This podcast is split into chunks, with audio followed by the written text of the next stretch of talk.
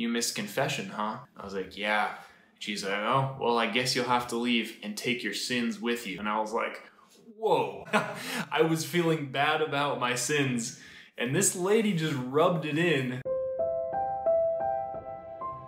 Hello, everyone. My name is Adam Cross, and I am a licensed marriage and family therapist and a youth minister in Southern California. And today I want to talk to you about reverence without rigidity. Let's go. Working in a church, working in a parish, I've noticed that oftentimes there can be a strong culture of rigidity within the Catholic faith. I don't know if it's just me, I'm fairly young, but I think it's picked up a notch the past few years where Catholics can come in and they can have very strong opinions about liturgy, about worship, about expectations, about how people should dress, think, act, all of the above. And before I go any further, I just want to say that I am not putting down any type of liturgy or preferences or anything like that when it comes to worshiping. Our church needs a strong sense of reverence. And I know for me, I am drawn into the Holy Mass, the celebration of the Eucharist, when there is a sense of otherness of God, when there's a sense of the supernatural. And I think that's that's what's so beautiful about um, like the Latin Mass and kind of going back to these things like incense and chanting and sometimes the more contemplative silence that brings us to this reminder that God is not just this dude right here. Jesus was fully man, fully God, but God is something outside of ourselves that we get to encounter. And at Mass, heaven kisses earth. The supernatural and the natural meet in the person of Jesus Christ. We need that reverence. We need to prepare our hearts, prepare our bodies, right, for how we dress, prepare our minds for what we're thinking about. We need to prepare with reverence, for reverence, to go into Mass. So often that is not done. And people go to Mass like they're going to the beach. Now, I wanted to start with that because the next thing I'm going to say is more challenging. While we are made to show that reverence, we're made to encounter the supernaturalness of God, the otherness of God. We also can't be rigid or judgmental when the people around us aren't fulfilling our expectations. I've seen this in parishes where, where people go to Mass and they're in shorts, and then some little old lady who has really good intentions comes up and says, God would not be pleased that you were here dressing like that. And for me, that's hard because we don't know where people are at. The church says we, we cannot judge people's hearts. That is God's God's role alone to, to be that judge. And right now, He's calling us to mercy. He's not condemning us, He doesn't want to. He convicts us, but He's tugging on their hearts. So, as, as humans, as fellow Catholics, as fellow parishioners, we are not called to condemn. We are not called to make people feel bad. And sometimes that can happen. There can be a spirit of elitism. This is how the liturgy is done. This is what you should be doing. This is how it is there's definitely a, a better way to go to mass. There are things that we um, are intended to do. But when it comes to one person shaming another in any sense, that is not the Spirit of God. That is not the Holy Spirit working. Another parishioner approaches someone and says, you know, Mother Mary would be so upset that you're you're dressed the way you are. Or you're not supposed to do that in Mass. You're doing that wrong.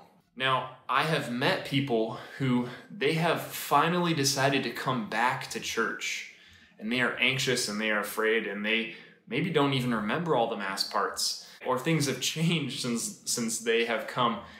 And if they are met with that type of mentality, if they are actually approached by somebody, they don't want to come back. Now, unfortunately, I have seen that firsthand experience. And I've even experienced it. So, um, you know, one time I was going to confession at our parish and I missed confession by like five minutes. The priest had just left. And I was like, oh man, I really needed to go to confession.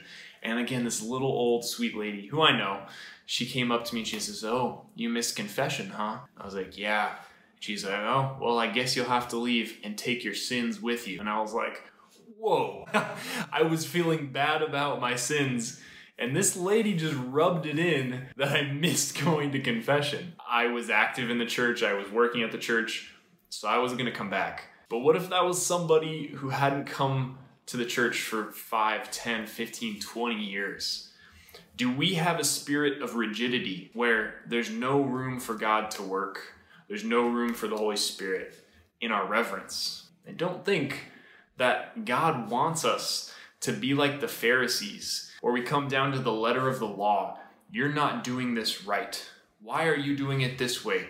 You are not following the rules. Our Catholic faith isn't about that. Because at the center of it is a relationship. It is a relationship with Jesus Christ, and we have that relationship. We want to be transformed. We want to change our lives. But if we're enforcing rules without a relationship, it suddenly becomes cultish, right? Like, why are your ankles showing? That's not appropriate. Why are your shoulders showing? That's not appropriate. Where someone who doesn't have a relationship with God, it just sounds like this person hates my shoulders. It doesn't make sense. And the last thing I'll say is this that in our church, there's been this culture if you behave, you believe, then you will fit in and you will belong. And that has kind of been the culture in our church, and it is still in our church in a lot of different places. But if we look at the gospel, right, again, Jesus going to the sinners, Jesus going to the outcast, Jesus flips that narrative on its head. And Jesus says, First, you belong, no matter what. You are a son or daughter of the Heavenly Father, you belong. You belong. That's it. Whether you're wearing jeans with holes in it to mass, whether you're, you know, you're, you're you don't know what you're doing, whether the priest is not following right the correct order of mass, they belong in the church. The second one is believe. If you know you belong, you want to understand what we believe as a church. I am a beloved son or daughter. I belong here now, what does God want from me? We begin to believe, and because we've encountered the living God and his teachings. And the last one is we become. We become new people. We become transformed because we've encountered Christ. Belong, believe, become. That is what we're made for. We're made for this encounter with Christ. We're made to reverence him, but we're also made for relationship with him. We're not called to be elitists. We're not called to make other people feel bad um, about how they worship, but we're called to meet people where they're at and to walk with them to be transformed. Enter into the mystery and the beauty of the Catholic Church and the beauty of worship and the different forms of worship that we have that express the otherness and the supernaturalness of God as heaven kisses earth at every single mass. So my challenge is this is is seek out reverence. Even seek out churches that that again again engage the otherness of God, but invite the Holy Spirit in to break through any hard-heartedness and any rigidity that keeps us from loving people or even putting people into boxes as being lesser or not as knowledgeable or whatever it may be. Help us to remember our equality with even those who seem like they're sinning, they're not doing what they need to be doing. Jesus has died for us and for them equally. And we are not called to be rigid. We are called to die to ourselves and love them as Jesus has. So, reverence without rigidity. That is the goal. And we can point fingers, but it starts with us. How are we living that out? How are we reverencing the Lord?